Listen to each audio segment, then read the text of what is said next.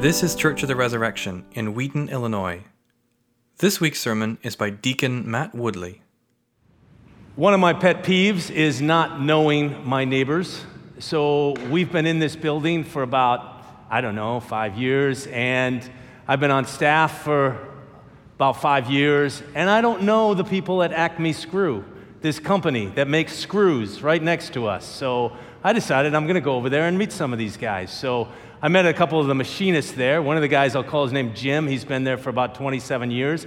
Really nice guy. He got a fascinating story about coming from Eastern Europe and immigrating here um, and starting a new life with his family, facing a lot of uh, political op- persecution before he came. And so he's telling me a story, and then I told him I'm one of the pastors here, and he blurts out this question. He says, So, Pastor, I got a question for you. Why would someone try to get someone else to change their religion? And I said, Wow, that's a big question. I've only known you 10 minutes. I don't really have a good answer right now. And then, but he said, he kept going. He said, Let me tell you this story. I was out fishing in the river one day, and I'm just having a good time fishing. And there's this other guy fishing in the river, and he's trying to talk to me about religion, and he's trying to get me to switch to his religion. He said, Why would somebody do that? I was so upset. I went home and I talked to my wife about it, and she said, Jim, you got to calm down. It's okay. But I was still so upset. He said, Pastor, that is the lowest thing another human being could do to anybody, is try to get them to change religion. I thought it was a really good question. I'm going to try to answer that question today. I'm going to try, based on our first scripture passage. It's a really good question because I think even people that are followers of Jesus and committed to his way of life we feel we kind of know what we're supposed to believe and, and, and what we're supposed to think. Like, for instance, in all four Gospels in the New Testament, it ends basically the way the Gospel Mark ends, where it says, Go into all the world and proclaim the gospel to the whole creation. We're supposed to preach everywhere, to everyone, even to animals, apparently, and to trees. We're supposed to preach the gospel to all creation. Go everywhere, all nations. So we know that's what we're supposed to do, but then we feel this tug inside of us that basically says, yeah, but evangelism, which I'll define what that means in a few minutes, it just seems off. It feels weird. It feels awkward. It feels socially inappropriate. Hello, middle school retreatants that have just returned from your retreat and are now sitting in the front pew. Let's try to be on time next time, okay? I'm just kidding, just kidding. So glad you're here. we'll just take a minute, just have your seats. So, okay, nobody look at them. Now look at me. Look back at me now. So, so we have what I would call excellent objections to the idea of evangelism. Because if we're honest, they kind of feel like they make sense. I'm going to talk about some of those excellent objections, and then I'm going to give you the reason, the one reason that rules all the objections. One, to rule them all. The reason of why we should share our faith. So, Acts chapter 9, we meet the first reading that you heard from Acts of the Apostles, we meet this guy named Ananias. And Ananias is a great example for us because, as far as we know, he's not, he's not a bishop, he's not a priest, he's not a pastor, he's not on church staff. He's just an ordinary Christian who, out of the blue, gets called by Jesus to do something he doesn't want to do, which is to share the gospel with a guy named Saul. And Saul is a troublemaker. He is a hothead and he's got some issues. So we read at the very beginning of chapter 9, verse 1, Saul, still breathing threats and murder against the disciples of the Lord, went to the high priest. So Saul is on a mission. He's not on a spiritual quest. He is spiritually set, he's spiritually satisfied, he is spiritually convinced, he's committed, he's dedicated, he's sincere.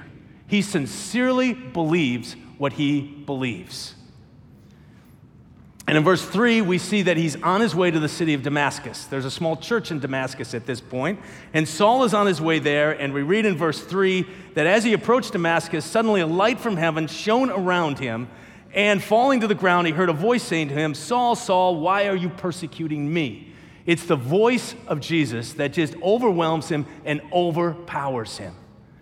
Now, I've heard it said that Jesus always acts like a perfect gentleman. I've heard preachers say that before. They're wrong. That's not true. He's always gentle, but the ways he works in his life are not always like an English butler. Here, he's like a middle linebacker tackling the quarterback, if you're familiar with football. This is not a gentleman. So Saul goes into Damascus. He was going in there with papers to persecute Christians. He comes in a very broken man. He can't see, he can't eat. It's like he's like a guy that's lived through an earthquake. But this is a Jesus quake. And it's kind of messed him up at first. Now, we're going to see here, he does not accept Jesus. He does not decide for Jesus. Jesus draws him to himself, largely against his will. But in the end, it does involve Saul's will. Bishop Stewart said last week, if you're here, he said, Jesus is always the first inviter. We're in like this chain with a lot of people involved in the process. But Jesus is always the initiator, He's always the first inviter. So, as I was reading this story this week, a question popped into my brain, as it often does. I wanted to ask God something. I always think when I read the Bible, it's like, I want to, ask God, I want to ask you a question. So the question was this Since you're such a good inviter, you're so good at this, and you're always doing it. And look at Saul. You brought him like 99% of the way there. Why don't you just finish the job all by yourself? Why do you need us? Instead, he does something really surprising and inefficient. He says, Hey, I got this guy in Damascus. He believes in me. His name's Ananias. He's not doing much. I'll just, boom, I'll just lay it on his heart that he's going to be part of the process of bringing Saul to me. He's going to be part of that last 1%. So, evangelism here's the definition of evangelism it's Jesus and me, it's Jesus and you, it's Jesus and his whole church, which I'll talk about next week, joining Jesus in what he's already doing to invite people to himself. So it involves inviting and wooing and compelling and persuading and praying and loving and conversing and, and, and living such lives of uh, compelling, intriguing, loving lives that people would be drawn to him. And let me just say if you think it's weird, if we think it's uncomfortable, just think of it this way How do you learn how to do anything in life? How did you learn how to walk? How did you learn how to write a sentence or your name? How did you learn how to drive a car? How did you learn your profession? How did you learn a golf swing or uh, uh, how to play an instrument? I bet you learned it from other people. We seldom learn anything all by ourselves. You say, well, yeah, I Googled it and I watched YouTubes. Well, who put the YouTubes up there? That still involved other people. This is how we learn anything in life. This is how we grow. This is how I still meet the Lord so often. I have people preach the good news to me over and over again. That's what we're all doing here. Nobody's excluded from this. Jesus does almost all the work, but he invites us into the process. And even that 1% is Jesus working in us and through us. So we're not even alone on that 1%. It's like what happened on May 28th, 1990. It was a great day in Chicago Bull basketball, professional basketball history. It was the day that a guy named Michael Jordan and a second string player st- named Stacy King combined to, together to score 70 points. Michael Jordan scored his career high 69 points. Stacy King added one. But Stacy King, for the rest of his life, could go, Hey, remember that day when me and MJ, we scored 70 points? That was a great day. I participated in that. That's kind of like evangelism. Jesus is putting in his 69 points, and then he's helping us put in the little one point. But we get to play with Jesus. Isn't that great? And that's what he wants from Ananias. So in verse 10, we read, Now there was a disciple at Damascus named Ananias, and the Lord said to him in a vision, Ananias, and he said, Here I am, Lord. Now let me just pause because that little phrase, Here I am, Lord, is actually a little phrase that's found in very important places in the Old Testament where God calls somebody to a very important work, a very important task, a prophet, an evangelist of the Old Testament. And that phrase basically means, I'm all in, Lord. I'll do anything for you. I will join a res group. I will serve res kids, res youth. I will go on a middle school retreat. I will do anything for you, Lord. And so the Lord says, I'm so glad you said that, Ananias, because I got this guy named Saul. He's a bit of a troublemaker right now. He's a bit of a rascal, but I got some great plans for him. And I've added my 69 points, and I want you to go to him. I want you to put that last point in. And I imagine a long pause and Ananias saying, Ha ha, Lord, did I say anything? I meant many things for you. I will do many things for you, but not that. Actually, here's what he actually said Lord, I have heard from many about this man, how much evil he has done to your saints at Jerusalem, and here he has authority from the chief priest to bind all who call on your name. He has what I would call an excellent objection. We all have these excellent objections that we, deep down, no matter how good of a Christian we think we are, or say we are, or want to be, we have them. I have within me what I would call my believing Matt, who stands over here, and my skeptical Matt, who stands over here. They often get into conversations. They might have conversations that go something like this You know, I just think evangelism is wrong.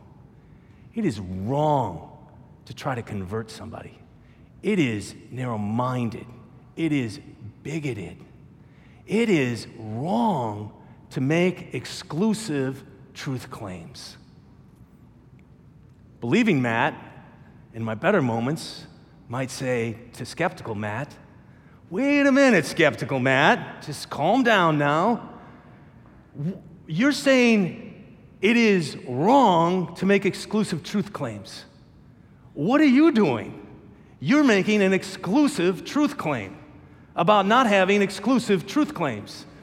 You are saying that despite all the religions in the world and all of them teach, and all religions have an aspect of exclusivity, none of them don't. You're saying that they're all wrong, and I know the truth. Isn't that sort of exclusive? Skeptical Matt might say, hmm, I'm not convinced, because I'm never really fully convinced. That's why I'm skeptical Matt. You know another reason? Here's one more personal I'm unqualified. Who am I to go and talk to somebody else about their spiritual journey? I got my own problems. I got my own baggage. I got my own sins. I got my own failures from the past. Believing Matt would say, Skeptical Matt, what is wrong with you? That's the whole point of the gospel. Jesus died for sinners. He didn't die for perfect people. He ate with sinners.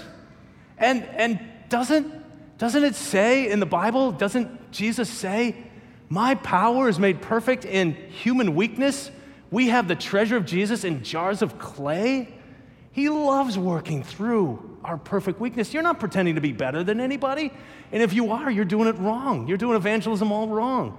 You just come, as Father Brett said last week, as one beggar telling another beggar where to find food. Skeptical Matt says, whatever. Okay, I got another one. It's risky. People might misunderstand me. They might think I'm arrogant, pompous, a jerk, a hater. Believing Matt says, Yeah? What's your point? Did Jesus ever promise a risk free life? Look at what he promised the Apostle Paul. He said, I will show him how much he must suffer for the sake of my name. You're not exactly suffering a lot in this country for being a Christian. It's not really a high price to pay. As Father Canon Stephen loves to say, courage is feeling afraid and yet doing the right thing anyway with trust in the Lord Jesus. You need some courage. Skeptical Matt might say, well, it's unnecessary. Why don't I just live a good life? I just be a nice person. I just I won't say anything about I won't use the J word. I maybe talk about spirituality, church, but I'm not going to say the J word because that might turn people off. Believing Matt says, Yeah, but everybody needs an interpretive guide. You needed an interpretive guide to come to me. You still need interpretive guides to explain, to expound, to preach the gospel to you. Let me tell you a story, skeptical Matt and the rest of you, since I'm breaking out of the two Matts now. So let me tell you a story. This is actually something I read in the Washington Post this last week. I don't know if you read this, it was just a really moving article about former President Ronald Reagan. And I'm going to use Ronald Reagan in a positive light. And just so you know, I'm not making a political statement. I'm not making uh, that I agree with all of his policies or economics or policies or anything like that. So, with that qualification, let me go into this very positive example of Ronald Reagan. So, on August 7th, 1862, he wrote in his presidential diary, he said, Again at the White House, more of Saturday's work plus a long letter I have to write. Health is failing, his health, this man's health is failing badly. He was writing a letter to his father in law, Loyal Davis, who was a brilliant, pioneering neurosurgeon who was on his deathbed in the hospital. And uh, Loyal Davis was not a believer, he was actually a committed atheist. His daughter, Nancy Reagan, uh, at the time her last name was Davis, and him were talking to him about spiritual things. So he started the letter and he said, Dear Loyal, I hope you'll forgive me for this, but I've been wanting to write you ever since we last talked. Now, the strain you are under, and believe with all the heart, my heart, that there is help for you. And you can go online and read this letter, but it is a beautiful, poignant, moving, personal letter about Ronald Reagan's faith and trust in Jesus Christ and his desire and hope and invitation that Loyal Davis would come to believe as well. Let me read from the article in the Washington Post, which, by the way, was not, as far as I know, this article was not written by a Christian or not written by a believer. Um, she went on to say, Did the letter have any impact? Nancy Reagan, who was with Loyal Davis when he died and who saved the letter, would later claim that her father did turn to God at the end of his life. Two days before his death, on August 19, 1982, Davis sought out a hospital chaplain and with, prayed with him.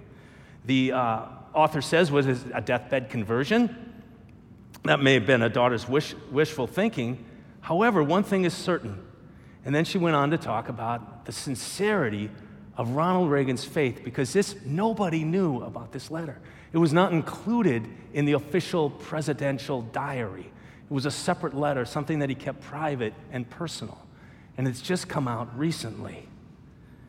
We all need a guide to help us. I'll give you one more objection. And I want us to face these because if you're a Christian, you won't you won't share your faith if you're stuck in one of these objections. You'll be stuck. You have to get beyond these. We have to get beyond these. The last one is simply this it won't work, it won't succeed. What are the statistical probabilities of somebody really believing all this stuff? Believing Matt? I mean, it's kind of weird. There's some kind of weird stuff we believe. What are the odds of that? And believing Matt says, yeah, it's statistically impossible, uh, impro- improbable. But did you hear our gospel reading? With man, something might be impossible. With God, all things are possible. Do you remember when we were in high school, skeptical Matt? Yes, those were the best days of my life. now look at us. Look at you. You don't look so skeptical anymore. Oh, I'm still skeptical. I still have these conversations. But do you remember when Mark Ritchie came up to us and said, You were playing bumper pool, and he came up to us and said, He told us about Jesus. He started talking about Jesus, and you remember what we said, Skeptical Matt? we said, That is the stupidest thing I have ever heard. And I literally went home and said to somebody, one of my siblings, if I believe that, it would ruin my life. And it has, in the best way possible. I was statistically improbable. A lot of us were statistically improbable. God doesn't go by statistics. You never know when God is going to break in and break through into somebody's life. If you're a believer this morning, I want to encourage you to look at these. What is your objection? What is it? Because, like I said, if we don't face these, then we're going to be stuck. So Jesus listens to Ananias' excellent objection with compassion, but then the compassion turns into commission. So in verse 15, he says, Go. Go. And he says, For he is a chosen instrument of mine to carry my name before the Gentiles and kings and the children of Israel. Who would have thought Saul become Paul, become the evangelist for Christianity? Who would have thought that? Here's the reason that rules them all. It's simply this God just puts people on your heart. God puts people on your heart. God, God's put me on people's heart. God puts people on your heart. And then you just obey Jesus and you go. And you love people and you have conversations. That's all it is. And look again. Look at how Jesus wants Ananias to look at Saul. He says, He is my chosen instrument. I think back there in high school, Mark Ritchie looked at me and thought, that Matt Woodley, who thinks this is all so stupid, he might be God's chosen instrument. So I'm just going to go and talk to him.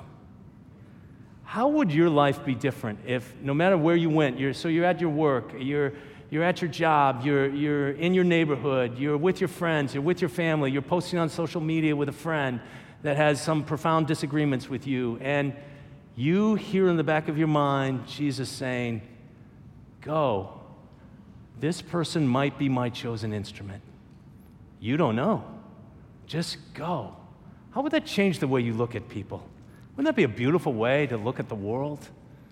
Just, just think that everybody possibly could have this supernatural calling upon their life that's beautiful and deep and rich and good? Wouldn't that be a great way to look at the people around you? So, Ananias is reluctant, he's scared, he's uninspired, but he goes. And then the scales fall off of Saul's eyes at the end of this story, verse 18, and, and he regains his sight.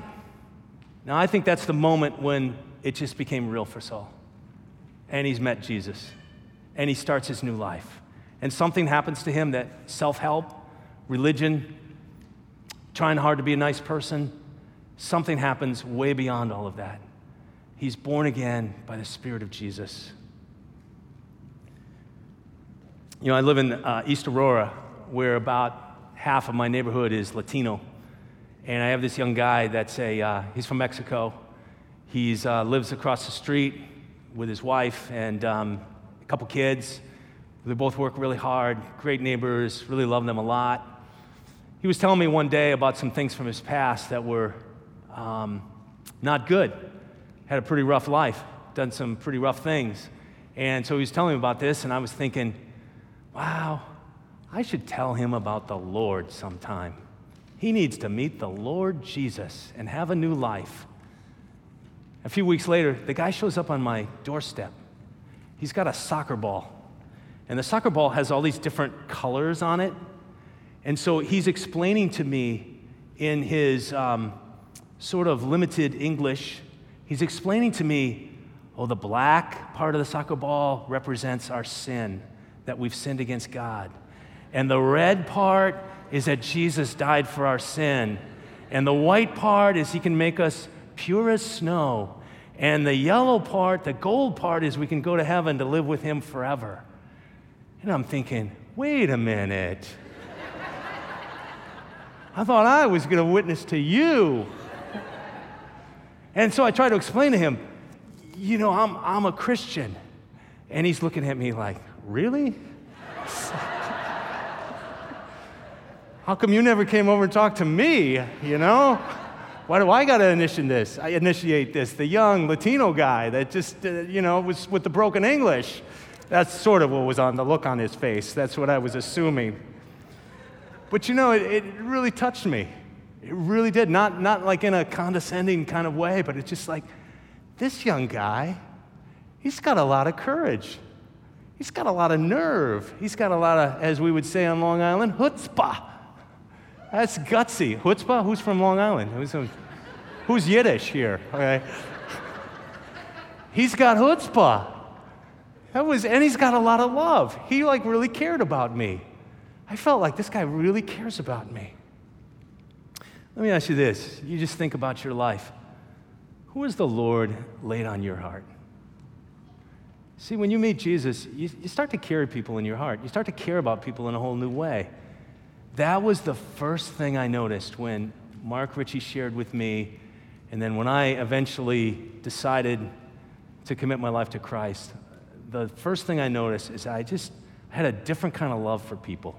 Still very flawed, very imperfect, very selfish.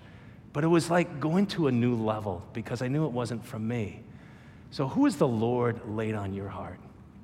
And maybe you're here this morning, you're thinking, yeah, you know, I'm more like Saul. I'm more like the 1%. I'm more like the unlikely candidate for conversion. Well, I would just say, just, just keep coming, just keep learning, keep asking questions, keep being here, because God may have something planned for you that's beyond your wildest imagination. So remember that one word, that one reason that rules all our objections go. For this man is, or might be, or could be, my chosen instrument. In the name of the Father, and the Son, and the Holy Spirit. Amen. Thanks for listening. Our vision at Church of the Resurrection is to equip everyone for transformation. As part of that vision, we love to share dynamic teaching, original music, and stories of transformation. For more of what you heard today, check out the rest of our podcast. To learn more about our ministry, visit churchres.org.